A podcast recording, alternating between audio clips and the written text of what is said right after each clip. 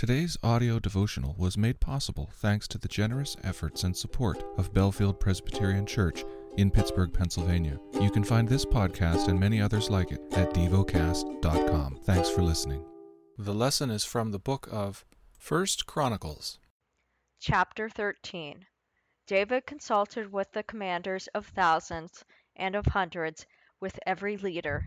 And David said to all the assembly of Israel, if it seems good to you, and from the Lord our God, let us send abroad to our brothers who remain in all the lands of Israel, as well as to the priests and the Levites in the cities that have pasture lands, that they may be gathered to us. Then let us bring against then let us bring again the ark of our God to us, for we did not seek it in the days of Saul. All the assembly agreed to do so for the thing was right in the eyes of all the people.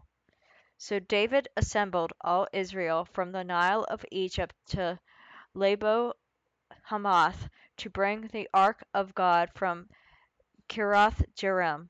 And David and all Israel went up to Baalah, that is, to Kiriath Jearim, that belongs to Judah, to bring up from there the ark of God, which is called by the name of the Lord who sits enthroned above the cherubim.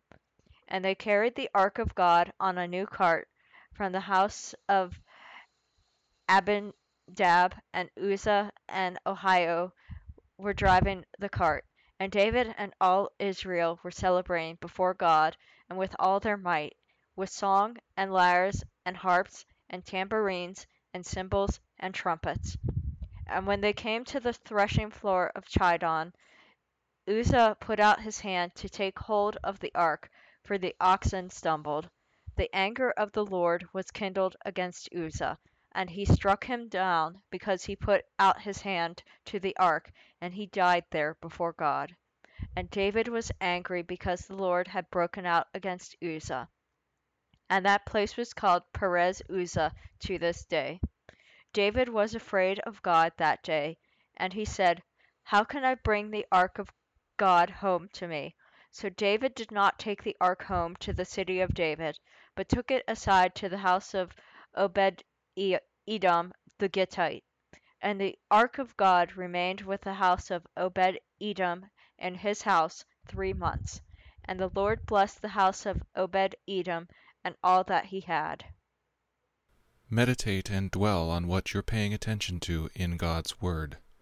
How has it connected with your heart or mind?